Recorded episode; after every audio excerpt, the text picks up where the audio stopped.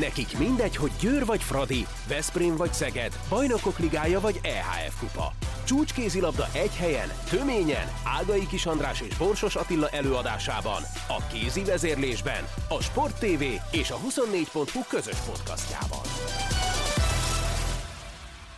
Sziasztok, ez itt a kézi vezérlés újabb rendkívüli kiadása. Azért rendkívüli, mert eddig csak akkor készítettünk Skype-on Attilával kézi vezérlést, amikor valamelyikünk külföldön volt. Ez most nincs így, mind a ketten Budapesten tartózkodunk, de betartjuk az óvintézkedéseket, mondjuk így, és úgy döntöttünk, hogy Skype-on készítjük ezt a mai podcastet, úgyhogy elnézést kérünk, hogyha a hangminőség nem teljesen olyan, mint amilyet megszoktatok a korábbiakban, de hát talán ez legyen a legnagyobb probléma. Mert hát téma az van bőven, és ugye olyan nagyon felemás a helyzet, mert azt gondolná az ember, hogy ilyen, ilyen vérzivataros időkben tényleg az a legkisebb probléma, hogy mi zajlik a sportvilágban, ezen belül ugye a kézilabda életben, ugyanakkor meg mégsem, mert eh, egy olyan közösségi tevékenységről van szó, ami rengeteg embert vonz egy helyre, és jelen állás szerint ugye ez jelenti legnagyobb problémát koronavírus ügyben. Épp ezért folyamatosan e, megy a tanakodás, hogy megtartsanak-e eseményeket, ha igen, akkor zárt kapusak legyenek-e, bár ez már nem kérdés, mert nézőszinte sehol nincs, tehát hogy inkább, hogy töröljék-e, vagy megtartsák-e, és akkor legyünk nagyon gyakorlatiasak. Gyakunkon a női válogatott olimpiai selejtezője, amin ugye kiharcolhatjuk a tokiai olimpián való részvételt, zárójel már amennyiben lesz tokiói olimpia, és jelen állás szerint, ezt mondom pénteken, március 13-án 10 óra 12 perckor, mert ugye gyakorlatilag percről percre változhat a helyzet, tehát jelen állás szerint megtartják ezt az eseményt Győrben, zárt kapuk mögött a szerb, a kazak és az orosz válogatott részvételével. Hát nem tudom, Attila, hogy téged is hagyjalak szóhoz jutni, de hogy kötni, mernél erre komolyabb összeget, valóban, valóban meg lesz tartva ez az esemény. Hát biztos, hogy nem mernék komolyabb összeget tenni erre, annál is inkább, mert ugye tényleg itt nem hogy napokon belül, de órákon belül változnak a különböző döntések, ahogy a megfelelő hivatalos országos vagy nemzetközi szervezetek ezt, a, ezt vagy azt a döntést hozzák. Én azt hiszem, hogy még egy, egy hét, ugye ez a selejtező addig bőven változhat, de a saját véleményem szerint ezt nem szabadna megtartani, ezt a mérkőzés sorozatot. Több okból sem. Tehát eleve szerintem ezek az ártkapus mérkőzések, ezek pont a lényegét szüntetik meg a, a sportnak, mármint az élsportnak, mert azért ez csak arról szól, hogy, hogy a nézőket kell kiszolgálni. Tehát, hogy nincs néző, akkor az egész egy picit ilyen lárpurlár tevékenységé válik. Ez az egyik oldala, a másik pedig az, hogy, hogy hát nyilvánvaló ugye azért teszik zárt kapussá adott esetben a mérkőzéseket, vagy, vagy hogy ne jöjjenek össze emberek, és ne adják át egymásnak adott esetben a vírust, vagy a fertőzést. És azt hiszem, hogy ez a játékosokra is vonatkozik. Tehát az rendben van, hogy védjük a nézőket, de a játékosokat is védeni kellene. És ugye itt azért, mikor három válogatott összejön egy, egy ilyen hétvégére, azért az négy. mondjuk majdnem, vagy illetve négy, hát igen, a magyarral együtt, tehát ezért ilyen száz, százas nagyságrendű emberekről beszélünk, akik a csapat körül vannak. Nyilvánvalóan elég, ha egy esetleg fertőzött, akkor, akkor ez, ez a, a többiekre is veszélyes lehet. Tehát szerintem a játékosok érdekében is ezeket a versenyeket jelenleg el kéne halasztani. Hát aztán meglátjuk, hogy hogy, hogy fog dönteni az IHF azért én azt látom, hogy egyre több bajnokságot, ugye az angol futballbajnokságot például legutóbb a franciáknál a kézilabda bajnokságot felfüggesztették, és hát várni kell a, azt a helyzetet, amikor a, a mondjuk így a, a, szak, szakemberek azt mondják, hogy kisebb a veszély, esetleg újra lehet ezeket a rendezvényeket megtartani. Hát így van, ez az egyik oldal az egésznek, a másik pedig az, hogy egyáltalán nem biztos, hogy az IHL fogja kimondani a döntőszót, mert ha lezárják a magyar-szerb határt, akkor onnantól kezdve nincs nagyon miről beszélgetni, már pedig ez is bármikor előfordulhat. Tehát mert ezeknek a sportolóknak ugye be is kell jutniuk ebbe az országba, tehát csak akkor lehet itt meccseket rendezni. Egyébként tökéletesen egyetértek veled. Én kim voltam egyébként, Telkiben készül a magyar női válogatott, ott voltam tegnap, hát elképesztően tényleg átállították a, az agyukat, tehát borzasztó komoly és elszánt munkát végeznek, úgyhogy szerintem ők nagyon-nagyon csalódottak lesznek, vagy lennének, hogyha végül elmaradna az esemény. És ugye ennek van egy másik vonzata is, hogy hát ez esetben, ha nem tudják bepótolni, és mondjuk lesz olimpia, van egy ilyen forgatókönyv, akkor akkor a világbajnoki helyezés fog dönteni, és az nekünk nagyon nem jó. Tehát ha végül megtartják Tokióban az olimpiát, és nem lehet rá selejtezni, és ki kell jelölni a NOB-nak vagy a Nemzetközi Szövetségnek a résztvevőket, az nekünk nagyon nem jó ír. Uh-huh.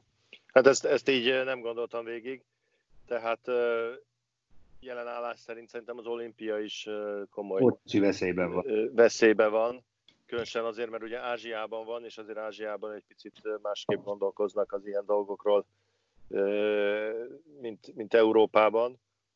Úgyhogy hát nem lehet itt okosnak lenni ne, nyilvánvaló, de az kétségtelen, hogy a, a világ bajai közül, amit okoz ez a vírussal kapcsolatos helyzet, meg az egész pánik szituáció, hát ehhez képest az, hogy, hogy kijutunk az olimpiára vagy sem, az ez így van. Ezért, ezért tűnik. Abszolút. De... Ez, mondtam, hogy tulajdonképpen olyan skizofrén ez az egész helyzet, hogy most erről beszélgetünk, miközben tényleg, amíg beszélgettünk, csak addig jött egy hír, hogy újabb három koronavírussal fertőzött ember van Magyarországon, tehát igen, ennek fényében a kézilabdánál lényegtelenebb szempont nem nagyon van.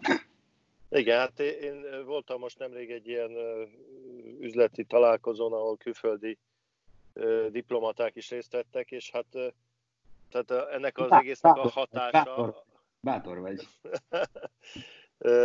az, az olyan, olyan gazdasági válságot okoz, hogy, hogy egészen elképesztő prognózisokat lehetett hallani.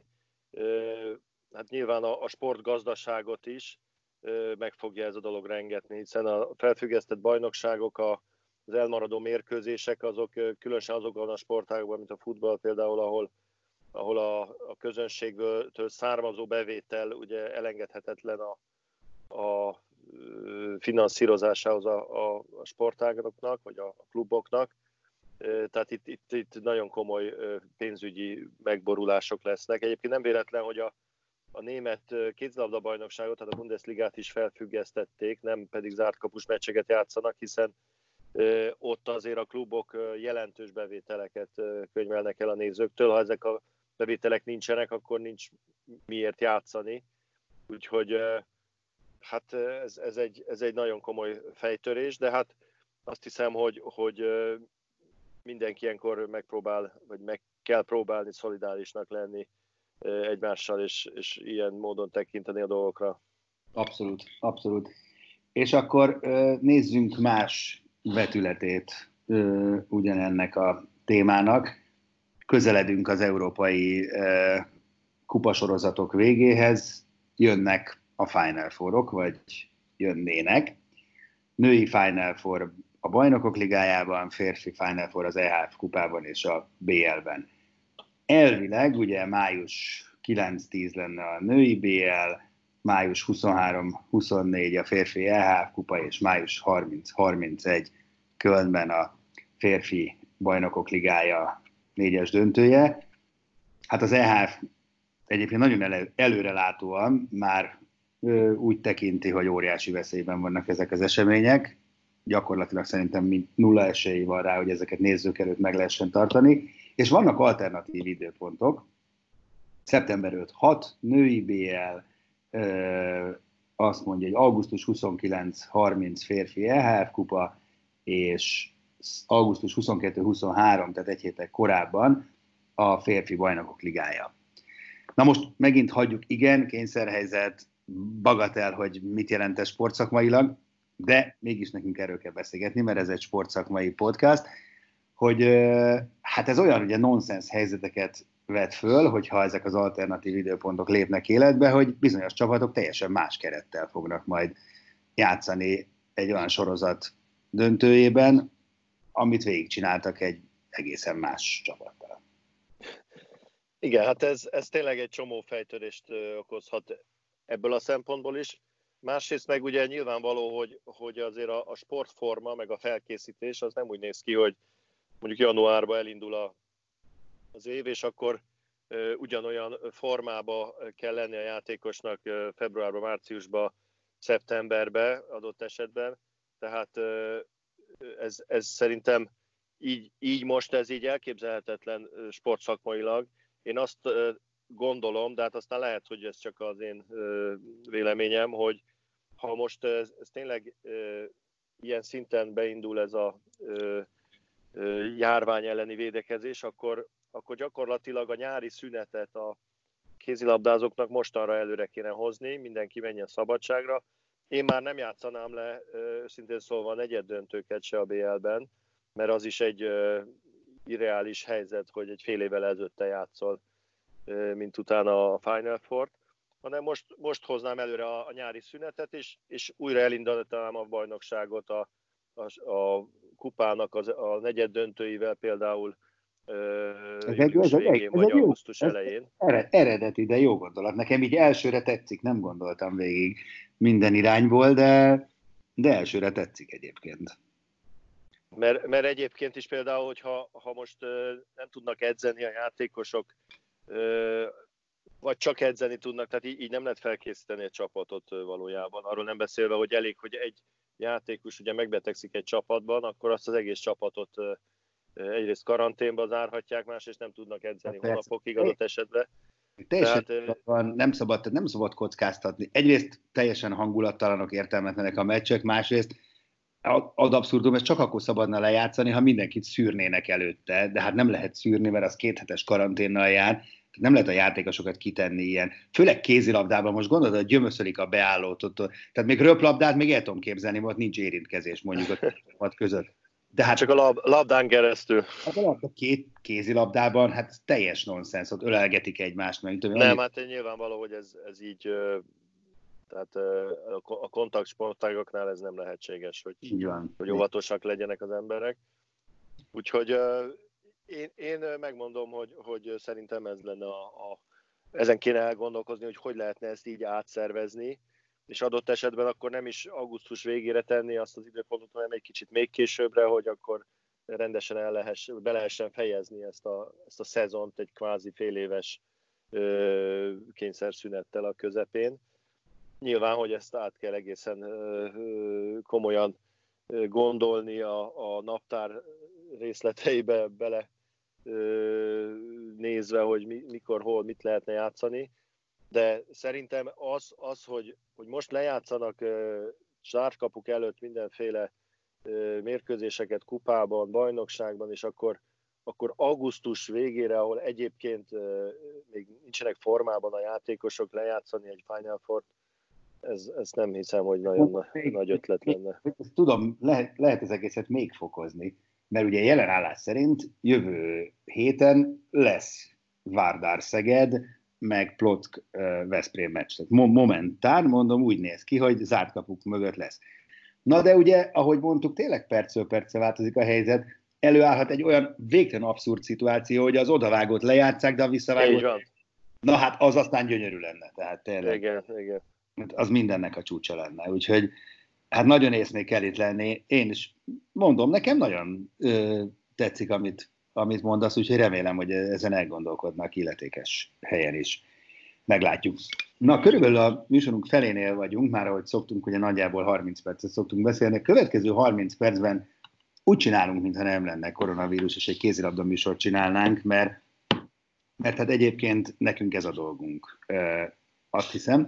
Úgyhogy most olyan témákról fogunk beszélgetni, amelyek nem érintik ezt a járványügyi helyzetet. Kezdjük David Davis, vagy David Davis, ahogy tetszik, személyével, akinél felmerült annak a lehetőség, hogy szerb szövetségi kapitány legyen, illetve ezennél előre haladottabb állapotban van, mert ő el is mondta, hogy, hogy őt megkeresték és felkérték erre a posztra, és azt is mondta, hogy ő ezt szívesen vállalná egy első körben. Nem tudom, hogy milyen mélyen tárgyaltak egyébként, de a labda értelemszerűen a Veszprém tér felén pattog, mert hát a kenyéradója Davisnak a Veszprémi klub, tehát nekik erre rá kell bólintaniuk.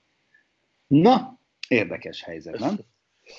Igen, hát ez ugye mindig felvetődik ezeknél a kurrens edzőknél, hogy, hogy előbb-utóbb megkeresi őket valamelyik szövetség is, hogy ott is milyen jó lenne, ha dolgoznának, és ugye első ránézésre van egy kompatibilitás azért a, a válogatottak irányítása és a klubcsapatok irányítása között, hiszen időben elvileg ugye mindig a nemzetközi hetek vannak, amikor a válogatottak össze, összetartáson vannak, illetve amikor a, az Európa-bajnokság, világbajnokságot rendezik. Tehát időben ezt, ezt nagyjából meg lehet oldani. Másik oldalról én azt látom, hogy, hogy nagyon kevés pozitív példát tudunk felsorolni arra, hogy ilyen esetben mind a két helyen megfelelően tudjon dolgozni az edző. Tehát elég, hogyha Nikolaj Jakobsen példájára gondolunk, aki ugye remekül irányította a Reinekár Lővent, aztán ő lett a Dán szövetségkapitány, ahol nagyon szép sikert ért el nyilván a Dánokkal, viszont a Reinekár Lőbennél meg nagyon komoly problémák akadtak abban az évben, nem tudom, emlékszel az utolsó hogy, hogy szezonjára. Tehát nagyon nehéz ezt úgy összeegyeztetni, hogy mind a két helyen abszolút csúcs produkciót mutasson az edző, hiszen neki szüksége van feltöltődésre, neki szüksége van arra, hogy, hogy egy kicsit nyugodtabban dolgozzon a klubcsapatával az adott időszakban, amikor nincsenek a, a válogatottak. Tehát én, én nem tartom ezt, ezt jó megoldásnak. Az más kérdés, hogy, hogy nyilván minden edzőnek ez nagy kihívás, és, és nehéz nemet mondani rá. Na most speciálisan a Davidnél a szerb kapitányságot azért én meggondolnám háromszor is, mert a szerb kapitányi poszt azért az nem egy életbiztosítás, tehát ott nagyon gyorsan megint a pad a, a, a legkiválóbb edzők alatt is, hiszen azért egy speciális hangulat van abban a, a válogatottban. Jó játékosaik vannak, de nehéz őket összetartani a szövetség sem arról híres, hogy, hogy mindent mindig betart, amit mondanak. Egyéb iránt pedig ne felejtsük el, hogy, hogy Vrányes is volt szerb szövetségkapitány. Igaz, akkor még nem volt Veszprém edző, tehát azért az a példa sem feltétlenül csak a pozitív dolgokat jutatja eszünkbe. Minden esetre nyilván, hogy a Veszprémnél vagy nem nyilván, nem tudom, én azt gondolom, én lennék a Veszprém vezetősége, olyan nagyon ennek azért nem örülnék. Aztán lehet, hogy benne van a szerződésében, hogy mármint a Davidnek, hogy elvállalhat ilyen feladatot, és akkor, akkor nem nagyon tudnak mit csinálni. De hát például ugye a, a, a Garcia Parando, mikor elvállalta az egyiptomi kapitányságot, akkor le kellett mondani a Vádár padjáról, amit igen, de azért, mert az, jót tett. hoz egy életvitelszerűen Kajróban. Hát e, igen, igen, igen, de nem véletlenül mondják ezt azért a különböző országok szövetségei. Mindenesetre azért a szerbeknél gyakorlatilag nulláról kell majd egy válogatottat építenie, mert ott komoly szétesési jelek vannak, és a szerb kézilabdában rendkívül nagy a, a széthúzás. Nem tudom, hogy megvan-e a kellő támogatottsága, nem csak a szövetség elnöke részéről, hanem az egész szerb kézilabdázás részéről. Igen, abszolút így látom én is, és szerintem ilyen nincs ilyen pont a szerződésében, tehát a Veszprém minden további nélkül dönthet úgy. Én úgy értelmeztem az eddigi nyilatkozatokat, hogy bocs Dávid, te, de te a mi edzőnk vagy, úgyhogy koncentrálj csak ránk a további. Igen, egy, egyébként ugye a, a Juan Carlos Pastor esetében többször feldobták már, hogy itt-ott Szlovén lehetett volna kapitány, igen, és ő, ő magától is, és a Szeged is azért, jól tudom, ezt azért nem nagyon szerette volna, és ez szerintem így van rendjén. Igen, szerintem is. Jó, Dinamo Bukarest a következő témánk. Felvetődött ugyanis, hogy az egyéb igen, igen, masszív és jó erőkből álló Dinamo Bukarest jövőre a magyar bajnokságban óhajt indulni, tekintve, hogy a Román Szövetség hozott egy döntést, amelyben ugye maximálta négyben, ugye négy játékosban, ha jól tudom, a, a román csapatokban szereplő külföldiek számát, és hát nekik... Pontosabban nem a külföldiek számát, hanem a, az Európai Unión kívülről érkező. Európai Unión kívülről érkezettek számát, igen, és minden ők tele vannak ilyen e, játékossal, meg egyébként is ez a szuverenitásuk veszélyeztetését jelenti. Úgy ítélték meg, hogy na akkor ők nem kérnek a román bajnokságból, és jönnének hozzánk. A Magyar Szövetségtől azt, azt olvastam, hogy még nem érkezett hivatalos megkeresés Romániából, de mondjuk játszunk el a gondolattal, hogy érkezni fog. Na akkor mi a helyzet szerinted? Hát az biztos, hogy, hogy a, a magyar bajnokságnak nagyon jót tenne jó, még egy ilyen Abszolút. csapat, hiszen ez egy nagyon jó alakulat, tényleg, ha nem is a Veszprém Szeged szintje, de, de mondjuk a, szerintem ott lehet a Tatabánya és a Veszprém közötti résben. Talán a, a Tatabányánál vagy a, a, a Fürednél egy picit erősebb csapat, de, de azért nem véletlenül ugye a CDA-gon van, ahol azért rendszeresen ugye tovább tud jutni, tehát ez már a második év, hogy bejutnak a, a következő körbe a BL-ben. Tehát mindenképpen a színvonalnak jót tenne, jót tenne a, a, a magyar kupacsapatoknak, hogy, hogy még egy nehéz mérkőzés lenne a, a magyar bajnokság keretében ugye ilyenkor mindig a problémát az okozza, hogy az eredményüket azt hogy számolják. Mert ugye egy magyar nemzeti bajnokságban egy külföldi csapat ö, ö, hivatalos helyezése az egy, az egy nehéz ö, probléma, mert, mert adott esetben, ha ő nyeri a, a, a bajnokságot, akkor, akkor a magyar BL helyet elviszi, vagy ez hogy, hogy fog kinézni. Tehát ezt, ezt kell jól kitalálni, hogy, hogy beszámítsák az eredményét, mert hogyha nem számítják be, akkor, akkor nincs értelme az egésznek, de, de valahogy egy másik fajta sorrendet is, hivatalos sorrendet a végén ki kell hirdetni az ő eredményeik nélkül. Úgyhogy ez egy, ez egy nehéz, nehéz feladat, de én, én támogatnám egyébként a, a színvonal miatt, meg, meg egyébként is lehet, hogy valahol e felé kell lassan elmenni majd a, a kézilabdának is azért, hogy, hogy a, a, néz, a nézők bevonzása és a pénzügyi háttere biztosabb legyen, hogy, hogy ilyen regionális bajnokságokat kéne szervezni. Igen, hát szerintem az jól látszik azért, hogy ez az irány, tehát még hogyha nem is történtek konkrét lépések ez idáig, vagy csak inkább tervek, mondjuk a Sehal vagy Szehaligát azért ide vehetjük. Tehát azért az látszik, hogy, hogy a tendencia az ez. Igen, az a kérdés, hogy ez mikor, hogyan valósul meg, milyen formában. Minden esetre azért múltkori, múltkoriban beszéltünk a Román Szövetségről, meg a Román kézilabda viszonyairól, hogy, hogy milyen vicces dolgokat látunk náluk, amikor ugye kinevezik a, a Bukarest edzőit keresztbe, a montenegrói kapitány, a másodedző, a montenegrói válogatott másodedzője, a vezető edzője a Bukarestnek, tehát ilyen teljesen abszurd szituációk vannak. Hát ez egy következő fejezete ennek a román kézilabdaszágának, hogy a legjobb csapatukat megpróbálják ellehetetleníteni, és állítólag a Dinamo Bukarest elnöke szerint ez egy személyes konfliktusból ered pluszban. De hát nem lehet ezt így tudni. Minden esetre ha már a románoknál vagyunk, most volt ugye egy, egy Bukarest, Csiese Bukarest Vülcse a rangadó, amit megnyert egy góllal a, a Bukarest, és zárt kapus meccs volt, de azért sikerült állítólag valami botrányt kavarni a végére. Hát még szép. Úgyhogy ott, ott, ott zajlik az élet, mindig lehet izgalmas dolgokat hallani. Az biztos. Hát és izgalmakban itthon sincs hiány, és most akkor az férfi bajnokság alsóházában történtekre gondolok, mert hát az elmúlt fordulóban történt egy más, és akkor ezt ugye egy edzőváltás és egy elég rendhagyó verdikt követte. Ugye a Vác megverte a csurgót, úgyhogy 16-10-re vezetett a csurgó, és onnan ki tudta kapni az eddig még borzalmasan haloványan teljesítő Váctól, és a csurgói tulaj az nagyon gyorsan begorombult, és megvonták a prémiumokat, lefelezték a fizetéseket, elhajtottak két játékos, tehát óriási perpatvar van. A Budakalász pedig kikapott otthon az Egertől egy egészen elképesztő végjáték után egy góllal.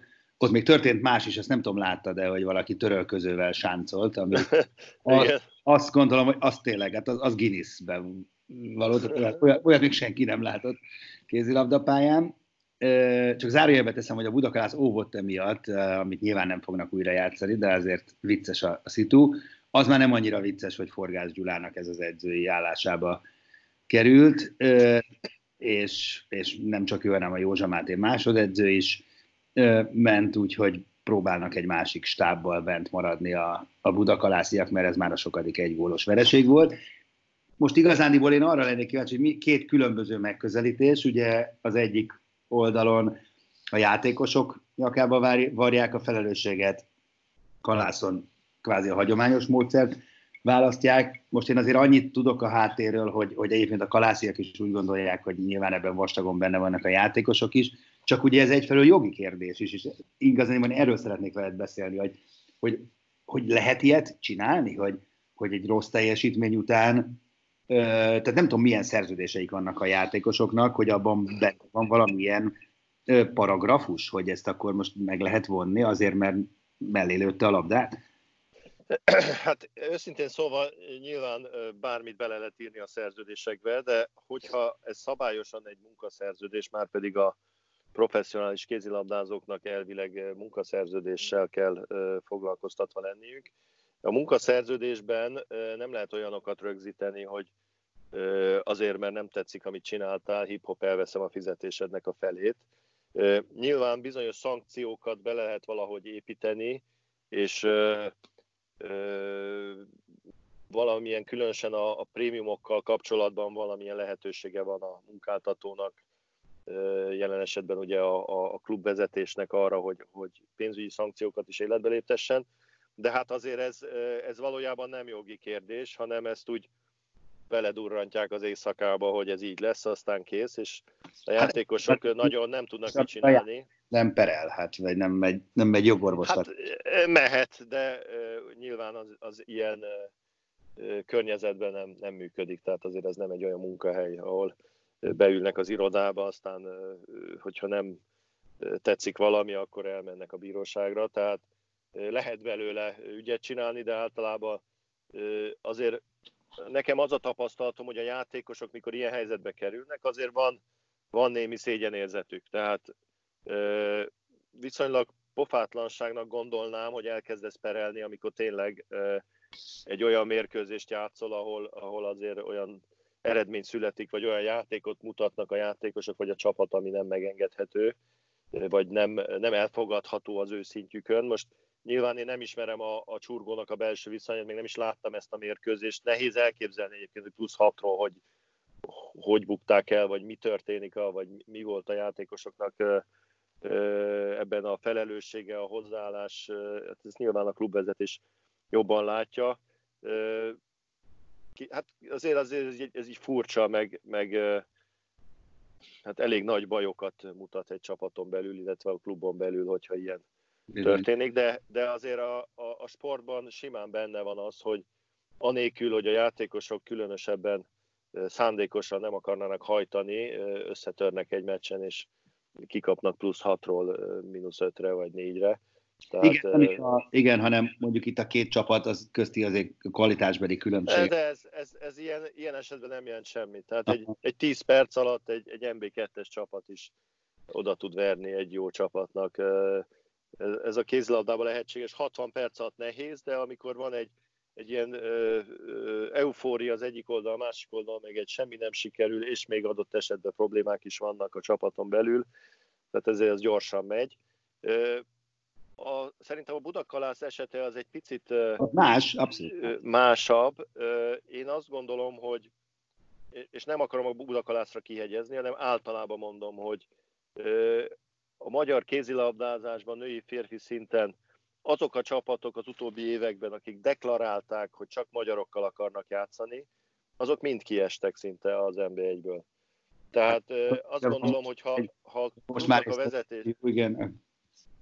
Tessék? Kalászon is van most már egy Horihorga szlovák fiú. Hát most már van, de ugye úgy kezdték a szezont, Igen. hogy, hát hogy ez volt a, a szlogenje az új klubvezetésnek, ha jól tudom, Igen. hogy ö, magyar csapat. Na most, hogyha ez, ezt így ö, ö, gondolják és ebbe hisznek, akkor ezzel végig kell ezen menni ezen az úton, és akkor ennek általában kiesés a vége.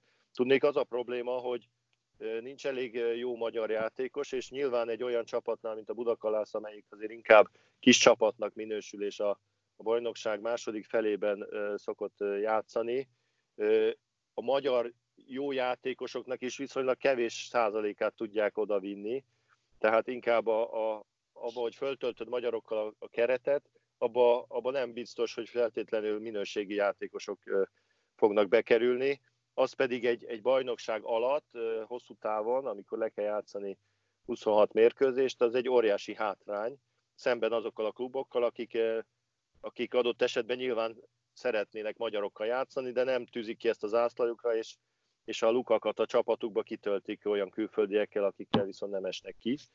Tehát ezt, ezt azt gondolom, hogy ezt az edzőnek a nyakába tolni, az, az egy picit igazságtalanság, mert, mert nyilván nem az edző döntötte el azt, hogy ő nem akar külföldi játékosokkal játszani. Hát ez egy komplex uh, helyzet, azt gondolom, hogy ezt nagyon nehéz kívülről megítélni. Igen, viszont valahogy megpróbálnak nyilván belenyúlni a folyamatokba, hát ha valahogy végül is. Per, persze, persze. Az, amikor már ég a ház, akkor, akkor nyilván az első biztosíték, amelyiket kicsapják, az a, az az edző, illetve hát itt nem csak az edzőről volt szó, jól tudom, akkor a, a csapatmenedzsert is igen. Ö, ö, leváltották, meg a másodedzőt is, tehát az Igen. egész szakmai ö, vezető staffot. Igen, igen, igen, igen, igen. Igen, hát igen, ezt mind, minden, minden helyzet más nyilván, és ez nagyon nehéz. Egyébként ehhez a témához hozzá lehet tenni nyugodtan a budaörsi lányoknak az esetét is, akik ugye az NB1B első helyén álltak, és kikaptak a Nekától, és ebből szűrték le azt a következtetést a vezetőik, hogy hát a, a Fülöp Petinek, aki az edző volt, idáig távoznia kell. Szóval ez, ezekben nem eléggé ambivalens érzéseket keltenek. Megértem, megértem. No, hát ennyi volt ez a kézi vezérlés most, és, és akkor persze kicsit tanácstalanok vagyunk, hogy mikor és hogyan folytatjuk.